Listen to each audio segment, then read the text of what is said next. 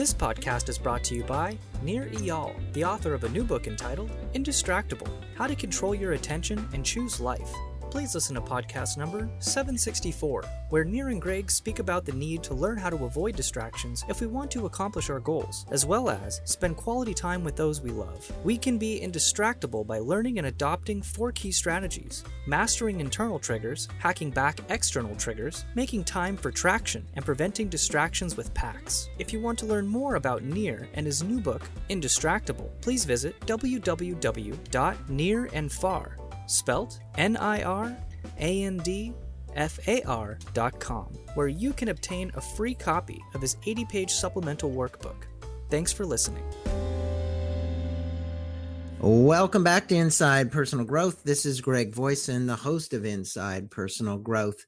And joining me from La Jolla is Dr. Greg Reid. And Greg, good day to you. How you doing? I am always good. Thanks for having me, Greg. Long time no see. Yeah, it has been a while, and it's a pleasure having you on. And you and Sharon Lechter wrote a book called Success and Something Greater, Greater Your Magic Key um, in the Think and Grow Rich series.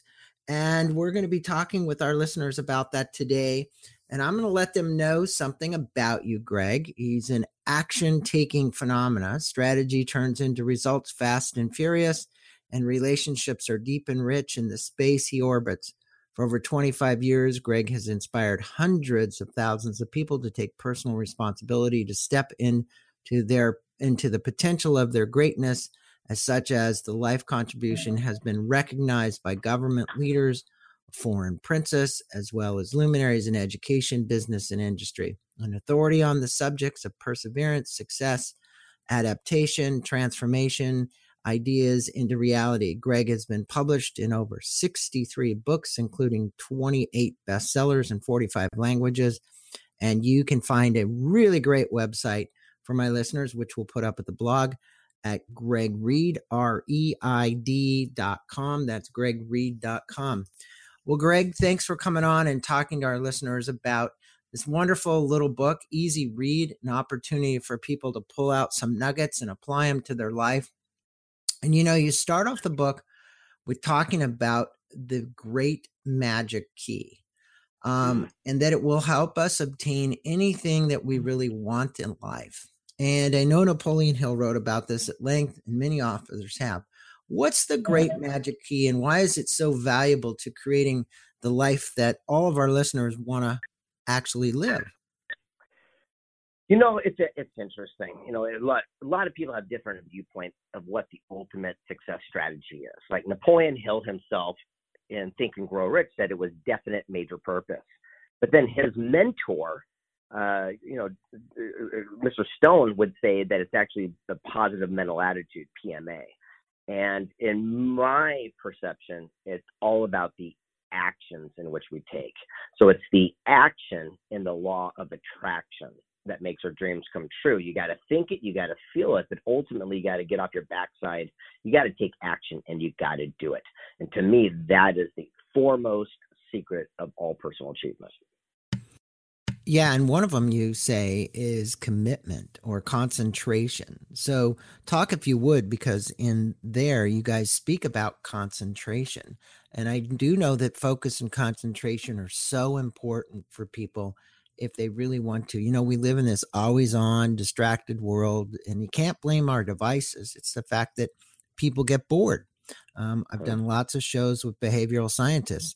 What would you tell people out there listening uh, to try and help them get more focused, get more concentrated, um, and really dig into that action that they want to take to make a difference in their lives?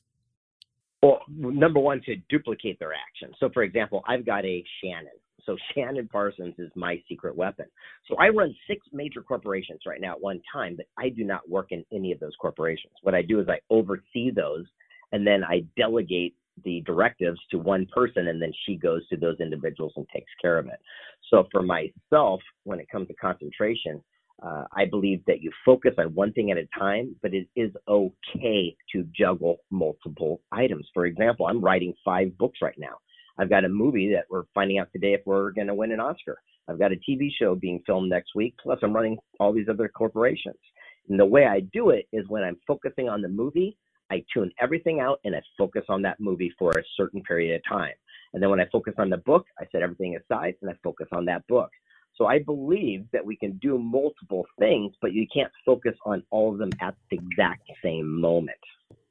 Right. And it is an opportunity, but when you're doing something to just focus the energy on that for however long you are dedicated to doing that. So if your day That's is split it. up, you know, and you say, Hey, I'm focusing on the movie or I'm focusing on the book and I'm going to put an hour in the book, you're going to do an hour in the book or you're going to put yeah. an hour in on the movie. So that's a good way to look at it. Now, Napoleon Hill used this phrase that thoughts are things. And he goes on to state that a thought in of itself cannot produce the desired results. What is nope. missing from this statement that our listeners need to remember that really isn't always stated when people actually uh, read and or try and understand what Napoleon Hill was speaking about? Well, it's exactly what I opened my conversation with. It's the action in that law of attraction. So, for example, yes, Napoleon Hill wrote something called Thoughts Are Things, and that's great, but I actually wrote the book. So Bob Proctor and I wrote Think and Grow Rich, Thoughts Are Things, where Bob Proctor and I went around the world and interviewed everyone from Holocaust survivors that were interviewed for Schindler's List to the guy who started JetBlue Airlines to some of the greatest, you know, empires of the world. And we kept asking them how thoughts become real. And we realized that thoughts don't mean anything. It's only the thoughts that you're backed by action create reality. We talked to this Harvard professor, and he says we have 64,000 thoughts a day. And unfortunately, most of them are called ants, automatic negative thoughts. They're the reptilian part of your brain to protect you to keep you safe. So when the caveman would walk out of the cave, that they'd protect themselves from getting eaten by a dinosaur. Well, the same thing applies today. We have all these thoughts that rage in our head, but we only take action on very few. And it's the actions that we take on those thoughts, the few ones that we do, that create our success and our setbacks. For example, if you're driving down the road and someone cuts you off in the car and you think for a split second to smash them, well, you thought it, but you didn't do it. But if you hit them, it would create all kinds of challenges. So the reality is our thoughts really aren't that impactful unless we take action upon those thoughts. Yeah, so true. And one of the references you make is to John Assaraf's 4R pattern interruption system to help us mm-hmm. break a loop and break patterns. You know, pattern interrupt is a big thing. Tony Robbins used to strike rubber bands against his wrist. I remember, you know, there were all kinds of things that we do to break these patterns that are keeping us from the desired results. Action is good. The question is, is it right action? Can you explain uh, his system for the listeners and how this might help them in breaking some loops and and to keep them from just keep doing the same thing? Some people think it's Groundhog's Day out there, Greg. Mm, yeah, I agree. And again, I recommend people get a copy of the book to really go in depth on his system. But I will say this I don't believe it's even the snap of that rubber band that is a pattern interruption. It's the reality and the acknowledgement that you need to snap the thing to pull you out. Because as soon as you reach for that, you've already recognized that something's amiss or you're on this hamster wheel. And so we do need that. For example, majority of us think we wake up in the morning and we think, uh, you know, go to the bathroom, and then we think breakfast, and we think sex, and we think go to work, and we think this, and we're on this hamster wheel. You're right. And until we can change that pattern interruption, um, nothing will change. And so for myself and my friends, including John, we're very big advocates of doing things out of our normal uh, circle. So, for example, if I drive to the grocery store today, I promise I will not drive there the same way as I drove there yesterday. What I'm going to do is, I, for some reason, I'll go, I'll go down this street. I'll try this street. And what happens is by doing that, your awareness changes, things change. So it doesn't have to be a major adjustment. It's just doing things a little bit differently that changes our, our pattern, and all of a sudden we start doing things. If you want things that you know change the way we look at them, we got to change the way that we actually look at them. Yeah, we just had BJ Fogg on here on his book Tiny Habits, and the truth truth is, it's just the change of a very small little habit that you have um, and it doesn't have to be a giant leap before you can make some monumental changes that you want in your life, right? So the, the well, weight think, loss starts about, with the first pound, not with, hey, my goal is 25 pounds. It's the first pound. I would a million percent agree. And it, it again is those simple little baby actionable steps. We can do something different. For example, majority of people listen to this, uh, your memories. If you could look back and think of your greatest memories, whatever they are, it's usually from travel. And the reason it is because it was a total pattern interruption. Because you saw things different, you saw a different culture, you saw a different place, you saw a different thing. So your memory stamp you don't remember going to work last Thursday and you know that memory, but you remember seeing the pyramid or you remember seeing that you know tree or whatever it is that you hold near and dear to your heart. That's how important that the interruption is. Yeah, so so so true. You know, in the chapter on find your true purpose and set a goal, you tell a great story. And I like your book because your book has lots of stories in it. And this is about Lisa Copeland. Um, can you tell our listeners Lisa's story? You're you're touted to be one of the best story, storytellers, and her formula for success. Well, I appreciate you asking, but again, I think that that is one for people when they pick up the book, they will really get an impact because the way that you read that will have a different takeaway than the way that I read it or the way that Sharon Lechter uh, proposed it. And it was really interesting that you bring that one up because that actual message had a huge impact. So I'm going to save that for other people to listen to and follow along the journey. And I will, though, tell you one story about that book that really impacted my life the most. It was the one we did with Fred. Uh, he was an entrepreneur guy, and he created something called the two-person jet ski. And I remember I asked him, I said, "God, you must be a gadillionaire from that." He goes, "No, no, no." He goes, "I sold the the patent, the rights for 75 grand.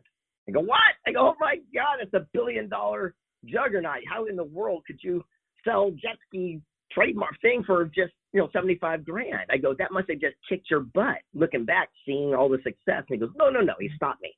He goes, that was literally the greatest business thing I've ever done in my life. And I go, how is that possible? He says, that 75 grand came in the right moment at the right time. He says, You don't understand, I was upside down in taxes. My I was behind on my mortgage. My employees weren't paid. By me doing that $75,000 deal was the first time I got things caught up and I got to sleep like three months straight for the first time in my adult life. And he goes, What happened is it gave me that clarity finally of having that relaxed intensity where I saw these little metal cars, the die cast cars I played with as a child. I had a friend who was in NASCAR and I made him up a little mock version of this because I thought it was cool and he loved it and shared it with everyone where NASCAR ended up buying the rights for over a hundred million dollars. He goes, as an entrepreneur, sometimes you simply have to do a deal in order to get you through to do another deal. And that message has stuck with me forever.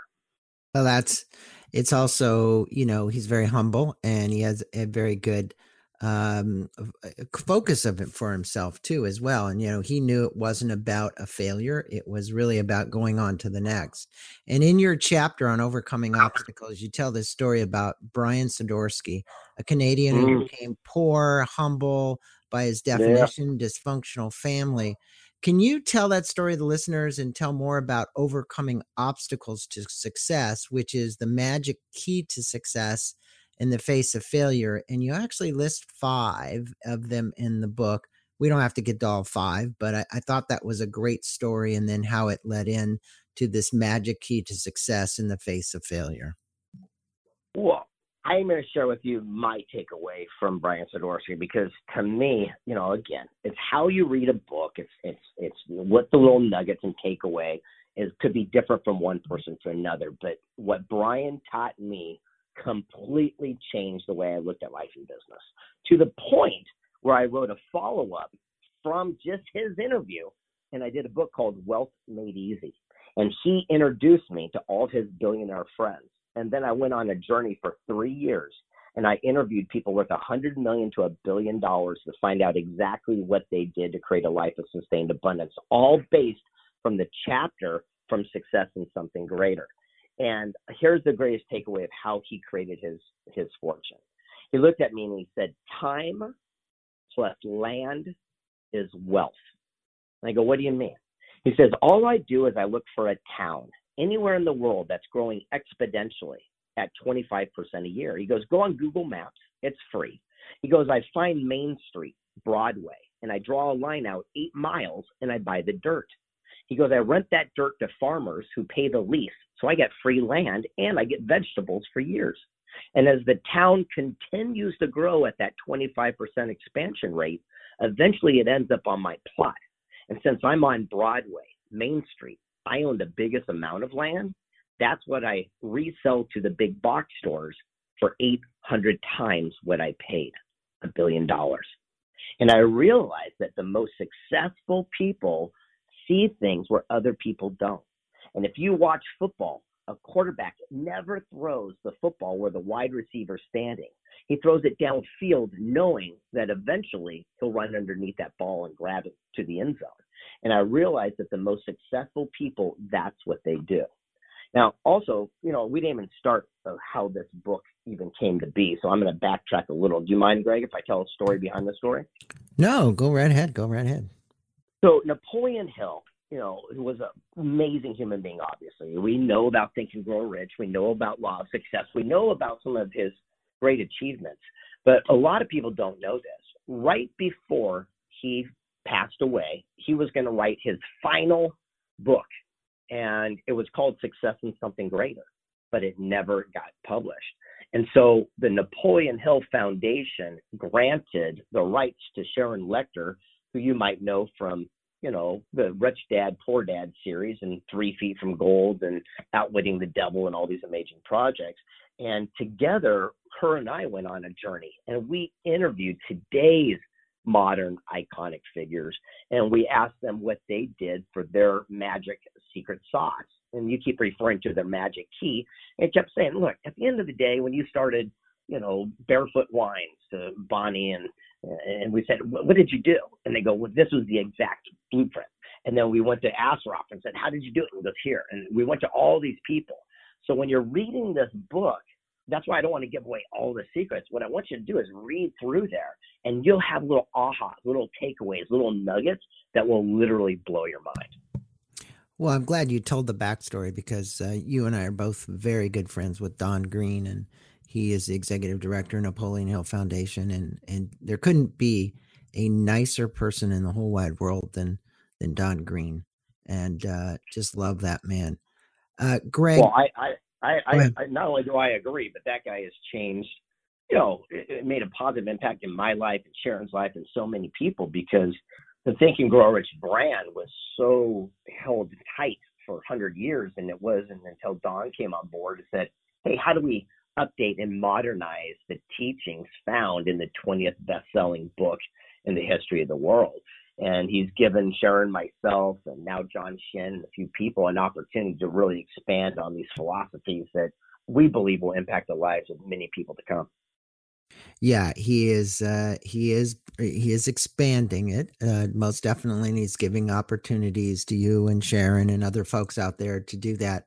And I think that that expands the opportunity for him to actually people to know more about Napoleon Hill because you know you ask a lot of the millennial kids they don't they don't know who he is. So um, I think it's a great way for him to do it. it's very smart. Now you have a chapter called finding the gap. I happen to write a book uh, called hacking the gap a journey from intuition to innovation and beyond. And you tell the story about uh, John Ashcraft um, the golfer and, and, and in this, he states to never underestimate the power of creativity and curiosity as an entrepreneur. And I mm. would probably highlight uh, both of those words, creativity and curiosity. Can you comment on these two character qualities and their importance in obtaining success in your estimation? Well, absolutely. Especially you go back to the original Think and Grow Rich. You know, Napoleon Hill spoke about you know people seeing something that's right before your eyes but they don't see the opportunity. For example there was always ice cream there was always chocolate there was always a stick but wasn't until one person shoved a stick into the ice cream and dipped it in chocolate that made good humor ice cream which changed the entire you know american market for snack foods. And sometimes people don't realize that gold is literally right below their feet because they're seeing the dirt, they're not seeing the opportunity. So just like, you know, Brian Sadorsky saw the dirt out there, he saw a gold mine where other people won't. It's interesting. In Wealth Made Easy, one of the people that I, I had an interview was uh, Jason Steiner, Steiner Sports Memorabilia. and he said that people are buying you know all these autographed you know jerseys and you know paraphernalia and he says business is going great until 2007 and 8 when we had the big economic collapse and he goes no one was buying anything he goes but then i realized i could buy these plastic see-through boxes for like a dollar out of china and resell them for $20 or $30 so people could take their ball that they already had signed and put it underneath this little case he goes so i was making more money just selling the case rather than I was selling the product. And he said he also realized that, you know, a pair of uh, shoes that Derek Jeter would sign, for example, could bring a thousand dollars. But if they had dirt, bags of dirt underneath those because they were game worn, he could sell them for four thousand dollars. That dirt was worth thousands of dollars. And then he also realized they were going to start tearing down the old stadiums to build new ones. So he swept in and bought the dirt. Yeah, he went down on the field, bought all the dirt for nothing because there was dirt, hauled it away, and then he started putting in the keychains and you know all kinds of paraphernalia, and people are buying that dirt for a fortune and made fifty million dollars just selling the dirt that most people would literally throw away and take to a landfill.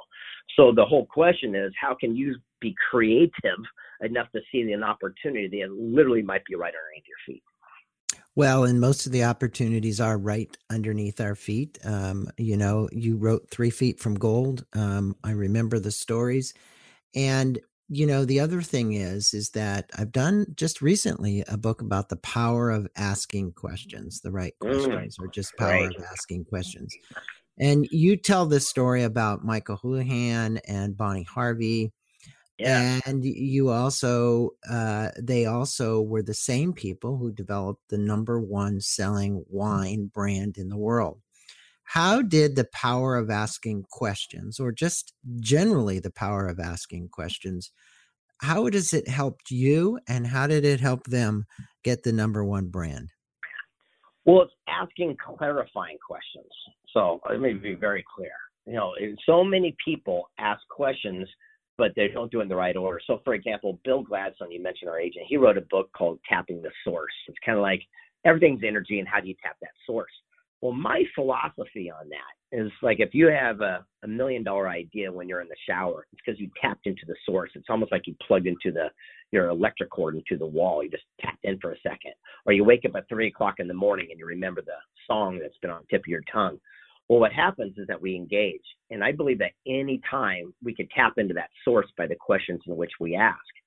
So, for example, in the airwaves right now, we know there's country music, rap music, and classical. But if I took a radio receiver and dialed it into an exact frequency, I could pull it down.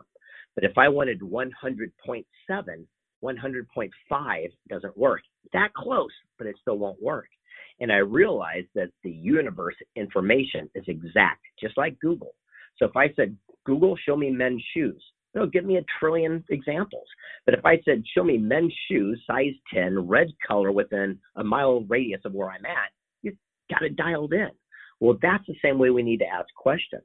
Unfortunately, most people ask this question to the universe God, why does this always happen to me? This is why, you dumbass. And it gives you more of that because that's the question which you asked. Or other people say, when will this go to hell in a handbag? Tuesday at four o'clock. That's the question you're asking. But certain people, my friends and myself, what we do is we say, how can it get any better than this? How can I find a solution in a challenge that I'm not seeing? How do I take an opportunity of this event that I'm going to to meet the right person? And then all of a sudden, those things magically appear. People think we're so lucky and that things happen easy for us. But the answer is we're just tuning into it and we're looking for it. Like Rumi said, whatever you seek is also seeking you. Well, it is. And as you say, uh, asking the right questions and actually phrasing the questions right is so important. Um, we know that intuition is there. And if you tune into it, it's going to provide you with answers. And there is a universal source out there, which you and I, and I think all the listeners that listen to the show, over a quarter million people, agree with. Now, one of the things that is so important is a visionary. And a visionary, you state in the book, is someone who's capable of showing the world a brand new way, enlightening the world and encouraging those around them to set out on an uncharted course and explore the world around them with the single most important goal of changing it. Can you tell us a couple of people that have been visionaries that you that have impacted Greg Reid's life and uh, what makes them different in your estimation? Well, it, it, gosh, there's so much things here I, would love to expand on. So, first of all, sometimes a visionary doesn't have to be the most famous person you've ever heard of. It could be your parent who saw greatness in you and where no one else did. For example, you know, I'm making movies and TV shows and writing these books and I can't read, spell, write. I'm dyslexic. I'm the least qualified guy in the world to do what I do.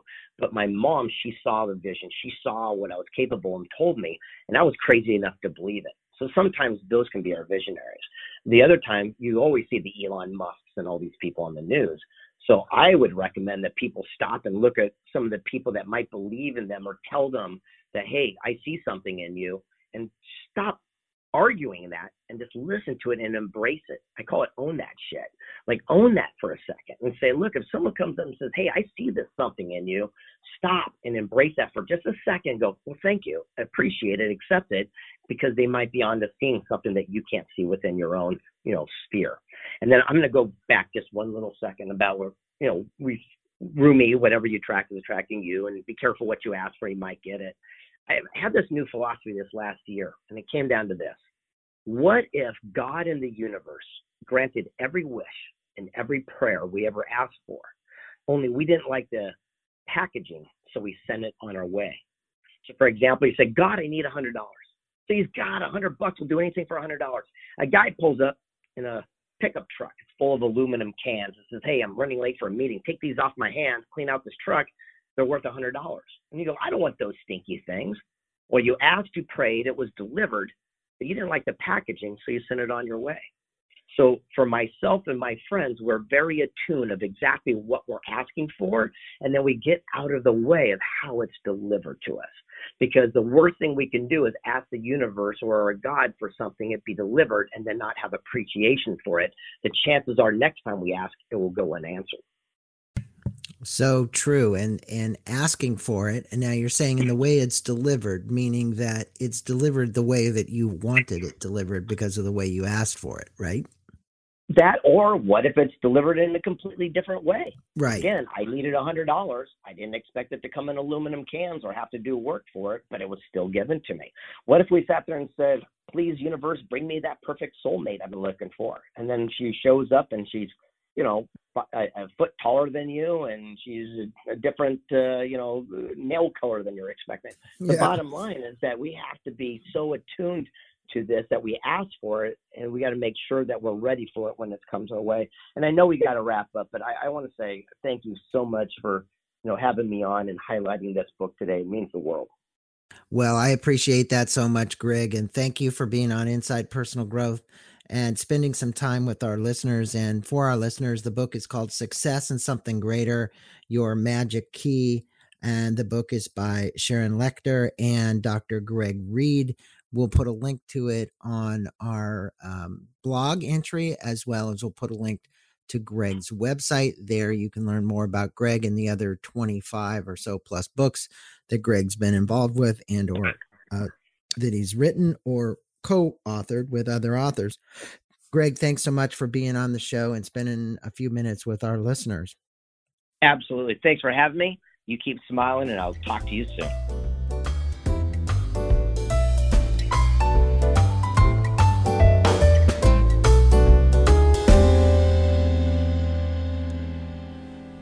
This podcast is brought to you by Dave McKeown, the author of a new book entitled The Self Evolved Leader Elevate your focus and develop your people in a world that refuses to slow down.